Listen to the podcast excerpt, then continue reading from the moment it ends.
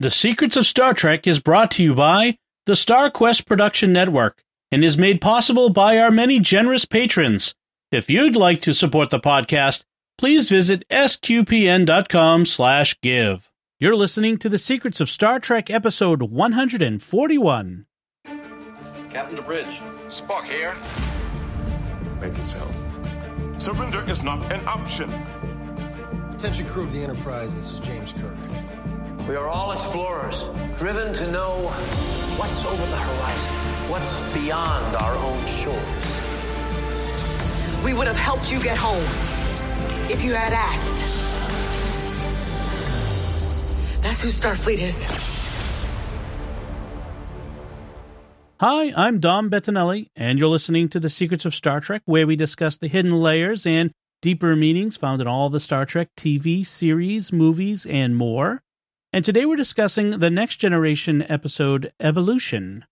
Joining me today on the panel are Father Cory Sticha. Hi, Father Cory. How's it going? Very well, thanks. And Jimmy Akin. Hi, Jimmy. Howdy, Dom. Folks, remember to subscribe to The Secrets of Star Trek in Apple Podcasts, Google Podcasts, Stitcher, TuneIn, your favorite podcast app, or at the SQPN YouTube channel. We should also make sure to hit the bell to get notifications.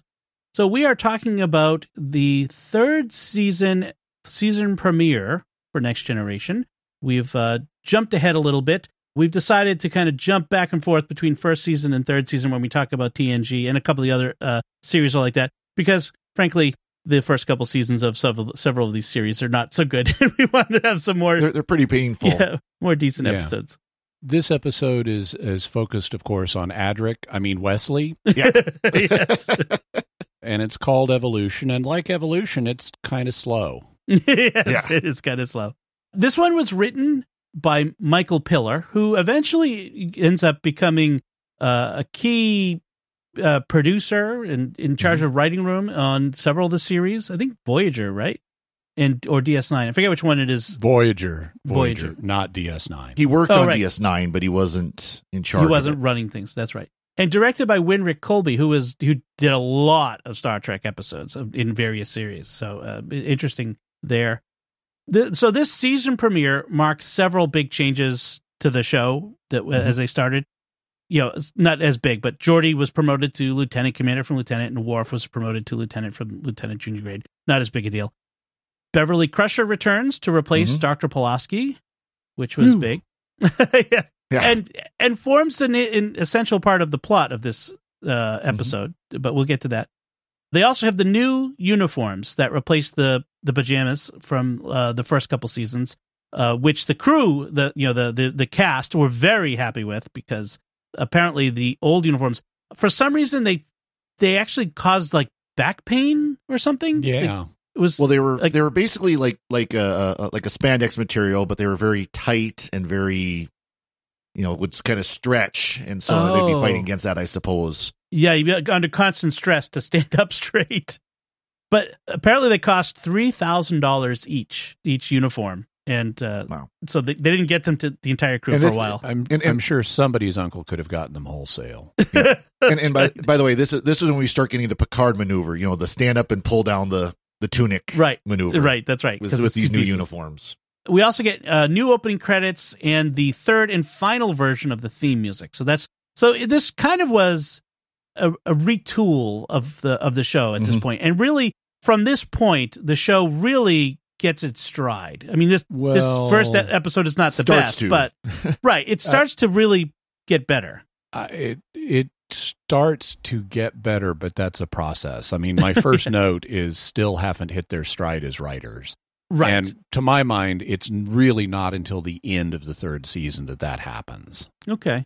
There's some good. There's my There- recollection is there's some good here- episodes. Yeah. Yeah, here and there there are good ones, but I don't think we get consistent delivery of decent episodes until the end of the third season. Okay. I I could I could buy that.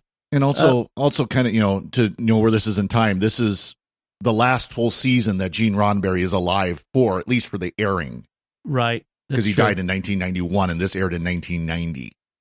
That's right. Wow. Yeah. Well, no, this was yes. The end of the season is 1990. This episode is September of 89. That's when it premiered. But you're Yep. right. It's the 89 90 season. That's right. So this this episode is pretty unsubtle. It involves a couple of, I mean, it, the sort of the ostensible plot Mhm. is twofold. There's this guy on the ship who Dr. Paul Stubbs, who's here to study a, a super or not a supernova, but a neutron star that's about to fling off some some matter. Mhm. And so that's why they're here at this pair of binary stars. The other main plot is something starts going wrong with their computer core. And at first they don't know what it is, but it starts behaving badly. Those, though, are just external reasons to focus on particular characters. Mhm. Mhm. The two, the character plots are Wesley realizes he is he's responsible for the problems with the computer core. And we have this contrast going on between Dr. Paul Stubbs, who's presented as like a 57 year old Wesley. Mhm. Yes. He's like Wesley 40 years in the future. hmm And that means our central question is how is Wesley going to grow up? And because Dr. Beverly is back, she's all concerned about is Wesley's progression as a young man going as it should, or is he like being too bookish and taking on too much responsibility? Shouldn't he be having fun and getting into trouble and stuff like that? Right. As this episode illustrates, though, he's got the trouble aspect really down.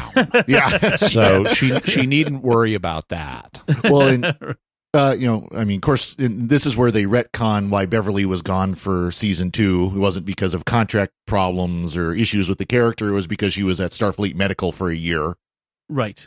but left Wesley Well, behind to do that. Which I mean, it- those are in the they- military. That's not out, out of the ordinary. That that does right, happen. and, and and they had told us that when she left, and they introduced Dr. Pulaski. Yep. Right. And then, uh, uh, yeah. Then Doctor Stubbs, if, if he looks familiar, if you're familiar with the TV sitcom Scrubs, he was like the lead doctor on that. oh, Stubbs was on Scrubs. Interesting. Yeah, Stubbs was on Scrubs.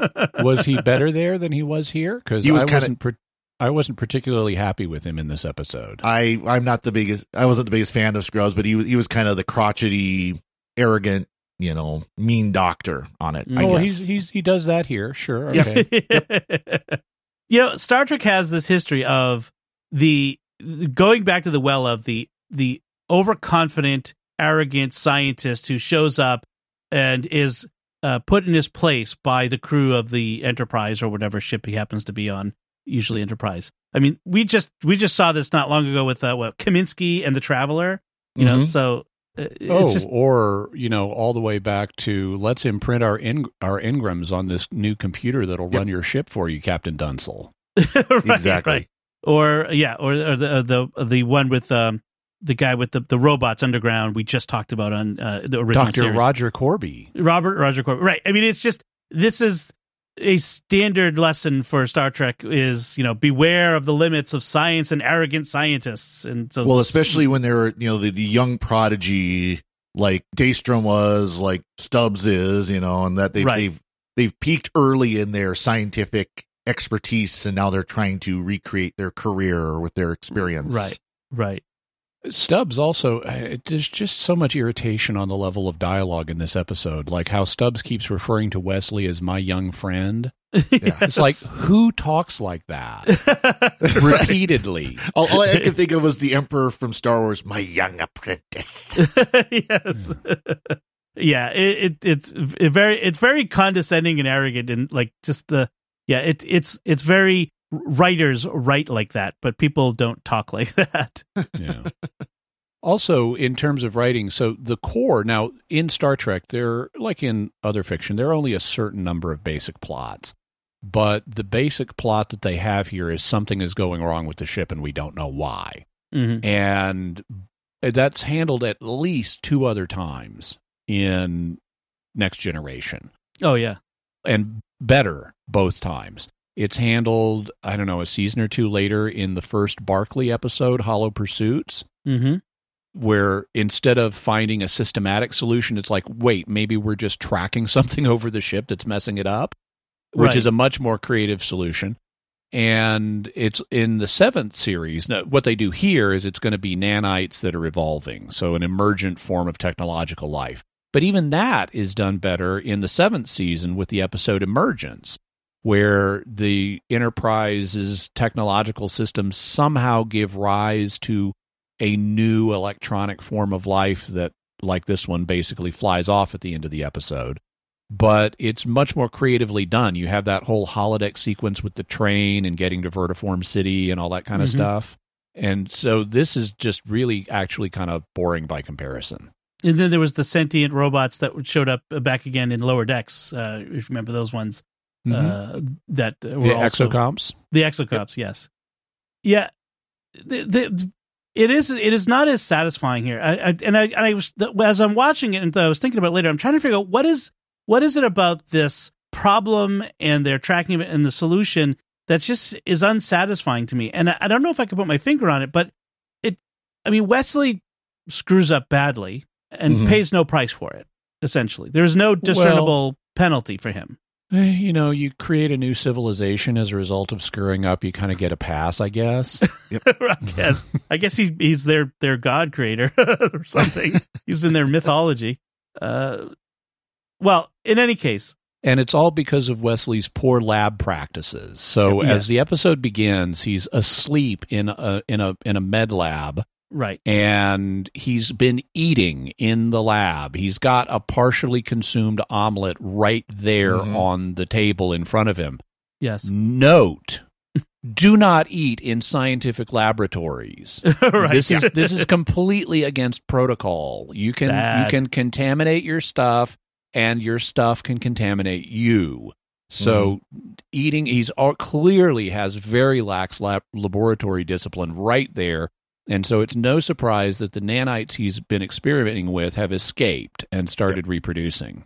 right. And he doesn't report it to anyone. He, he- Yeah. I mean, he's he's an immature, a Mhm. prodigy child. I mean, he's not.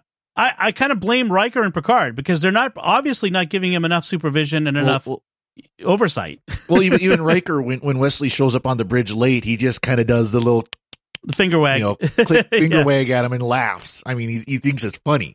Right. Well, Uh, being late to your shift is bad, but Yeah. I could excuse it for a 17 year old, but eating in a lab, wow. Yes, Yeah. that is very bad. so the the experiment that Stubbs is doing is, like you said, he's studying neutronium decay during a stellar explosion from a neutron star, and the star explodes every 196 years, like clockwork. Like, and he even calls it Old Faithful in space. And uh, and this is the like- only. uh, you do Yeah. know how neutron stars work, okay? I mean, Right. this is not unusual. right. There are a lot. I mean, he compares it to Old Faithful so that the audience will have a frame of reference. But like, guy, this is every pulsar. yes. Mhm. There are lots of things in space that work like clockwork. And so this is apparently the only star they know of that can that has the the right conditions that he needs for his experiment. And so the the this is essentially a once in a lifetime opportunity for him to uh, do this thing, which is apparently going to oh, uh, be better than his prodigy thing that he did when he was a kid. Uh, we don't get a whole lot more detail there, but he's So- so- it's he's clearly some sort of celebrity scientist. Right. He had a So- unauthorized biography. So, so of course we've got the the ticking clock that data can tell you down to the tenth of a second. You know, Yeah. and you know, got to make sure this gets done in time. Which spoilers, it does. Right, of course. There's a whole bunch of uh, odd malfunctions. We don't have to get into the details of every single one of them, but there is a, an experiment package that they want to launch. That's this doc, the doctor's thing called the egg, and that's this is the the MacGuffin, I suppose, of some uh, in in one way of this Yeah. episode. And the egg looks like a big exocomp, although it's really apparently a virus quarantine thing from the episode The Child. right. I, you know, speaking of malfunctions, though, I, I did like, you know, they had to turn off the power to the entire bridge to stop the uh, radio from playing John Philip Sousa. yes. Yeah. There's a, a couple of them were uh, yeah a little uh, uh, odd. But, so we do have the this conversation between uh, Crusher and Picard about it being awkward for Wesley that his mother is on board and he's a junior officer. So uh, I, I could see that. That's that that could be awkward. Like you know your mom. At least he's not living with her now. I mean that's there is that. He's got his own uh, quarters. So I, I kept thinking of the song uh, by Violet Sedan Chair, Hovercraft Mother.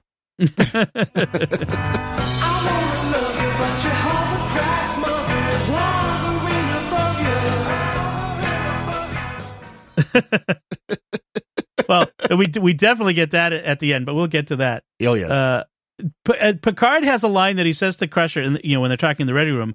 I know how difficult it was for you being away, and he gives her a look, and I'm like, is that sort of a subtle thing meant for you know uh, Gates McFadden? You know, the I know it was tough for you being away for Wink, a year of wink. contract. Yeah. It, it, so they have this conversation about Wesley not getting into enough trouble for a 17 year old, which I think is a weird thing to say Yeah. but also and then Stubbs has his talk about with Wesley about peaking and you'll never face a greater adversary than your own potential, uh, my young friend. Then uh, Stubbs is getting really antsy as the things are going wrong, and he he thinks Picard's playing it's too safe with these nanites infesting the, the computer. Yeah. When Stubbs is clearly insane because he flat out says, and Troi says he's telling the truth, I would rather die than leave. Yes. It, because if they don't, with all the malfunctions, if they don't get the egg launched and away in time, they will die when the when the big fireworks happen. Right. And it's like uh, I like Picard's response, which is very understated. Yeah. I don't believe you speak for the majority of the crew, I like that line. which is a good line. But the whole "I'd rather die than leave," it's like you're clearly irrational. Yes. if that's if that's how you feel. I do like, even though he's really slimily arrogant the way he does it. I like the pushback he gives Deanna Troi Yes. Mhm. because she's starting to do her emotional reading voodoo on him, and it's like, "Will you please get out of my head?" Turn off your beam into my soul. yeah, I will speak for myself and disclose how much of, of what I'm feeling I want to. Don't be psychoanalyzing me here. Well, Mhm. it's it's not even just like psychoanalyzing. She's like reading. I I think it's kind of invasive. Like Yeah. her Yeah. empathic power is somewhat invasive and somewhat you know ethically problematic in some in some ways. Very, yeah, uh, but I, yeah, I like that too. I, I made a note of that one. You know, t- uh, I will share the feelings I wish to share. Thank you. So, uh, yeah, Wesley ends up realizing that uh, that his, the, he's the, the cause of the problem, and um, the nanites he's been studying for advanced genetics got loose. They have gigabytes of mechanical computer memory. I had to laugh. yeah, so does this thumb drive I have. I, I, I like how he, he talks about I allowed two nanites to. So they're talking about evolution, Yes, and the mm-hmm. subtext of this is, and mechanical systems could evolve. That's not you know a problem. You, Right. you, they're going to be subject to random radiation changes like biological li- you know life forms. So the idea of mechanical systems evolving is not at all implausible. In fact, that's how we get algorithms yes, mm-hmm. that run Google and YouTube and everything else. They don't actually have a human programmer yeah, deciding every little change. They make random changes in the mm-hmm. algorithm and then see what delivers the best results. they call it So- machine learning. Yeah, Machine learning, but it's Yeah. basically a form of evolution. yes, And so so I don't have a problem with the evolution thesis, but you notice it's two nanites that that got away. And Wesley says, I allowed two nanites to interact for a school project. Yeah. And it's like, as an adult, there's a little bit of a subtext there. Yeah. Oh, Wesley, you naughty boy. so Wesley ends up talking to Guinan, and I like at the end of the conversation, Guinan says, you know, as he's leaving, Wes, do you think you're going to get a good grade on your project? And he says, not not boastfully or even just matter of factly, he says ruefully, I always get an A. Like it's almost like he's sad at the fact that he's so good at what he does, that he mm-hmm. recognizes that it doesn't challenge him enough and he and he gets lazy about things and thus ended up in the situation he's in. I thought that was kind of an interesting way to play that, and I, I'm going to guess that came from the director more so than from uh, uh the actor Wil Wheaton. Um, I don't know. He's, I mean, he's a good actor today. yeah, no, no, yeah, uh, but as be, young as he was, I'd be surprised if he's the one. But maybe he did. Maybe he came up with that. But uh, kudos to whoever did. It was that I thought that was a good a good way to play that. So, and then there's another scene where Stubbs and Wesley are chatting again because you know Stubbs is Wesley's mentor or something, and uh, they're talking about baseball Mhm. and how uh, baseball had been. This was our first mention, I think, in that we're in the 24th century that people don't play baseball like they used to right. and that becomes a much bigger deal on DS9. and how it was lost to impatience, a society that preferred faster games, and and then he talks about replaying games in his mind through statistics, which is something actually people do today. And uh, Stubbs gives this speech about baseball, which is apparently what got Michael Piller a job on the writing staff after this, because Michael Berman, Berman, Michael, Ber, um, Rick. Rick, Berman, yes, Rick. I knew that was wrong. Rick Berman was apparently a huge baseball fan, and, and it's this line where it says, "Call your shot, point to a star. One great blast and the crowd rises. A brand new era in astrophysics, postponed 196 years on account of rain." And and that little speech is apparently what got Michael Piller a job. So Well, he, he, Michael Piller was very much a, a, a baseball fan. He, any picture you Yes. see of with him, he's always got a baseball hat on. You know, for I can't remember what team he's he supports, but you know, right, you know, he, he very much that's that's kind of his big thing was baseball. Which, as Right. a baseball fan, I appreciate. So, So I'm not at all a baseball fan or a sports fan, and so the initial speech kind of just went past me. But what I did like is Mhm. later on when Stubbs is in his is, is in his quarters preparing to be attacked by the nanites. yes, He's he's sitting in a chair and to prep himself for being attacked by nanites, he's relaxing and playing one of the games in his head and they bring in and he's talking a little bit out loud about the plays that he's Mhm. imagining and then you hear like the crack of a bat and the crowd noise Mhm. added in in sound design and so i thought the baseball fantasy in the quarters before being attacked by nanites was actually quite effective and i liked that and it was based on a real game. The f- Yes. third and final game of the 1951 National League tiebreaker between the Brooklyn Dodgers and the New York Giants, just before Bobby Thomson hit the shot heard round the world, which is a famous uh, Oh, home run, sure. winning the pennant for the Giants. And uh, it was the first baseball game televised nationally. Little oh trivia, A little trivia for there. okay Uh, but yeah, I agree. I thought that was a very effective uh, sort of getting the sense of him being immersed and what it's like for him to replay the games in his head. You kind of feel like it, uh, and, and it there. helped me as a non-sports fan to make sense on a more emotional level of his earlier speech that kind of left me cold because Yes. I didn't have a frame of reference for playing baseball games in your head in this way, and this helped a bit. Yep. On another front in this episode, so apparently very early on, everybody gets ordered to quarters for Yes. re- at some point, and I maybe they said that on maybe they gave that order on screen and I just missed it, but all of a sudden Wesley and Guinan are in 10 forward and it's empty and they're talking about staying in their quarters and stuff. hmm We have a bunch of debate about whether about what to do about the nanites once they realize they're in the computer core and they're the problem. And I I don't like what they do with Stubbs at this point in the episode because he's they want him to be the unsympathetic guy. So he has to come across as unsympathetic. But I agree with him. Nanites are toasters, unplug them. right. Yeah. You know, just do it. But it's uh, it- all this, oh, well, they might have intelligence. Anything might have intelligence. This is a brand new computer system. No other, I mean, I know they've got data, but some basic thing that's just starting its evolution is not going to be close to consciousness. Right.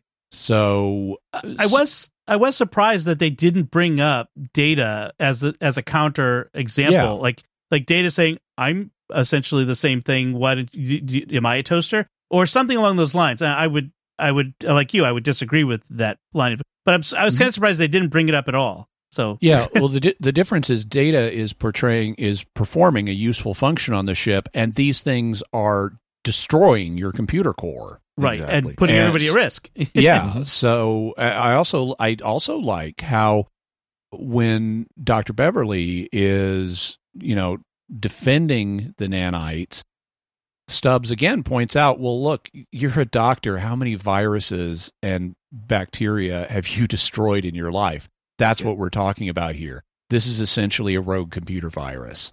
Yeah. Yes, You're a It's- doctor. You destroy viruses all the time. it's a Well- smart virus.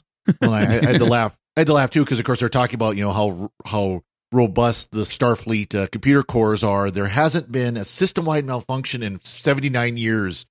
You mean like last year with the Yamato blowing up because of the Right. Iconian virus? You mean like a system wide malfunction like that? Maybe.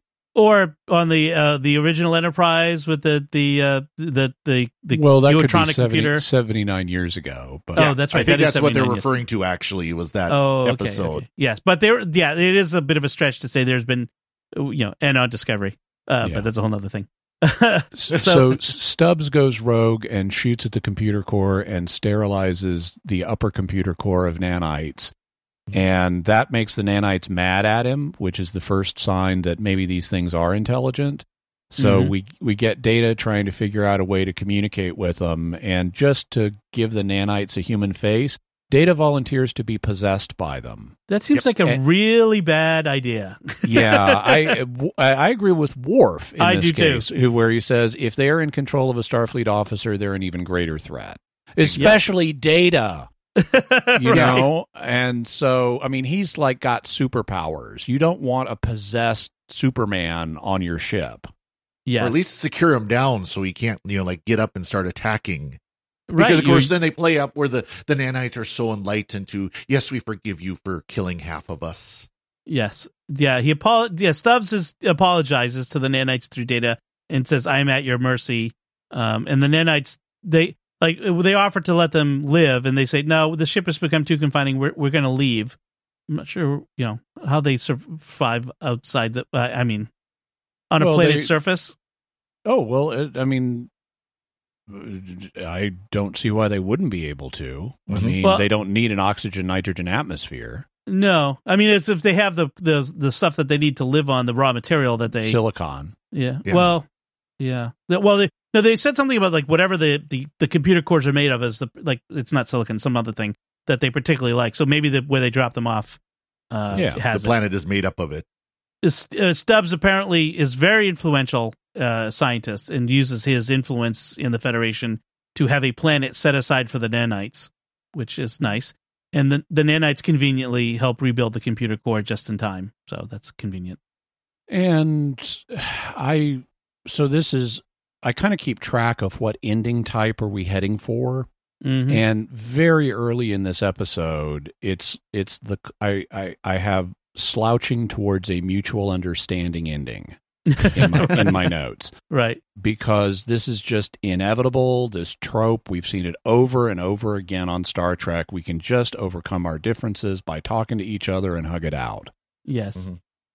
And this time they play it even less deftly because when they're talking to the nanites through the possessed data, they're explaining we're explorers, and the nanites say we are exploring too. So, aw, shucks, they're just explorers too. so, in in honor of this endless repetition of this Star Trek trope, I have written a poem in honor of this episode. oh. Okay. This poem is titled The 41st Coming, and it is based on the poem The Second Coming by William Butler Yeats.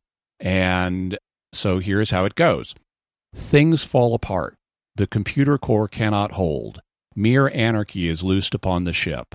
And what rough plot, its time come round once again, slouches towards Geneva to be aired again. Look up the original, folks, to see the, the how clever that is. That's good. That's good. it's like just to a Geneva. Oh yes. So yeah, we we end with happy, happy. Everybody holds hands. The experiment goes off just They're- they're perfectly.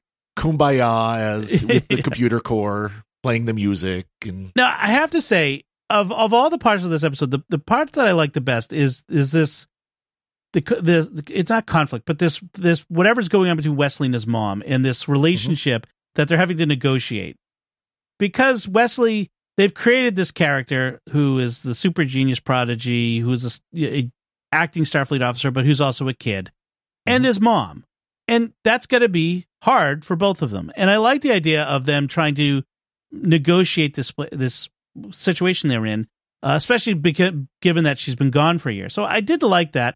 At the end, Beverly does go to Guinan to talk about Wesley and her worries, and Guinan advises her that a mother shapes her child sometimes just by listening, which is true. Mhm. Actually, sometimes it, you we spend a lot of time we get used to talking at our little kids and having them listen, and then as they become teenagers, we've we might have forgotten that now they're old enough to listen to. They they suddenly develop hearing problems as they get into their older age. Yeah. Well, well, also they want to be heard. They want they're no Yeah. longer little kids to be ordered about. Now they have a Yeah. voice in that things. But Well, yes, I think they we also- all we all remember that growing up. But but of course, Yeah. you know, at, at the end, uh, you know, she's all worried about Wesley having friends and dating and all this stuff. And of course, he walks in with a cute girl, and there's a bunch of friends there that they're talking to, and it's like well, she's initially pleased by this to see that Yeah. he's got friends and a cute girl. But until until then, she's like, "Now who is this woman?" who And I who is like this that. girl? I, I like that line. Guinan, Oh, what yeah. do you know about this girl? Yes, Yeah, exactly. very, very real. Let me tell you. like, Yeah. oh, it's great. She has a friend. He has a friend. Who is she? Apparently, there were some deleted scenes where Wesley interacts with some of the other young people on the ship, uh, and with this girl among them. Uh, and there's it becomes clear that he's not doing normal young person things, uh, like uh, which Yeah. validates Beverly's concern. They ended up cutting that, uh, perhaps for time, but uh, but that was that Oh, was so a- they could spend more time on all the other slowness. yeah. yeah.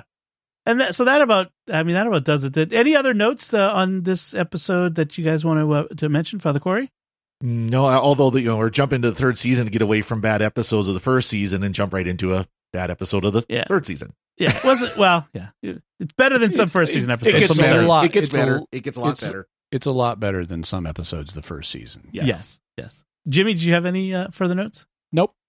I just had one thing I wanted to mention. Uh, there's a conversation between Troi and Stubbs at one point where she she does point out he has this practiced nonchalance that he does, this polished self portrait that she says is stretched so tight that if it fails, he'll snap. And he says, and he re- retorts, sometimes underneath a man's self portrait, there's nothing at all. And Eh, Yeah, like so. Um, It- that doesn't very- sound exactly self-flattering. Uh, yeah, or gonna- healthy. yeah, Yeah. I was Yeah. gonna say that sounds like he's agreeing with. Yes, you're exactly right. That if if this self portrait snaps, I'm done. it becomes clear that St- Stubbs is a very damaged man who needs some help. who who also seems to be hitting on Troi in that scene because he's Does he? telling her like when after this is all over I'll take you to the moons of Meepsor and we'll drink champagne and laugh about this. Yeah, well, I think it's a it's a deflection. He's trying to deflect her, but which and she's not at all. She does not buying it. Oh, sure, but it also sounds Yeah. to me like he's hitting on her. Oh Yeah, yeah, it- that that's it really does. what I saw too. It's like it it does. Yeah, yeah. It did seem a little weird. All right, let's. uh I think we wrap things up there. We want to take a moment to thank our patrons who make it possible for us to create the secrets of Star Trek, including James B, DW, Rebecca L, Helen G, and David H. Their generous donations at sqpn.com slash give make it possible for us to continue the secrets of Star Trek and all the shows at StarQuest. Now's a great time to become a StarQuest patron, thanks to a generous gift from a StarQuest supporter. When you start a new Patreon monthly pledge at sqpn.com slash give, the first three months will be matched by an equal amount from our donor. So if you've been thinking of becoming a StarQuest patron, now's the time. Visit sqpn.com slash give today. We'd also like to thank Victor Lambs, who edits the show for us every week. And so that's it from us. What did you think of this episode, this next generation episode called Evolution?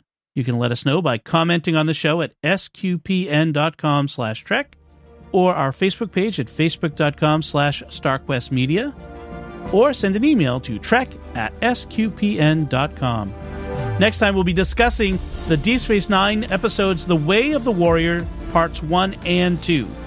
Until then, Father Cory Sticha, thank you for joining me and sharing the secrets of Star Trek. Yeah, thank you, Dom.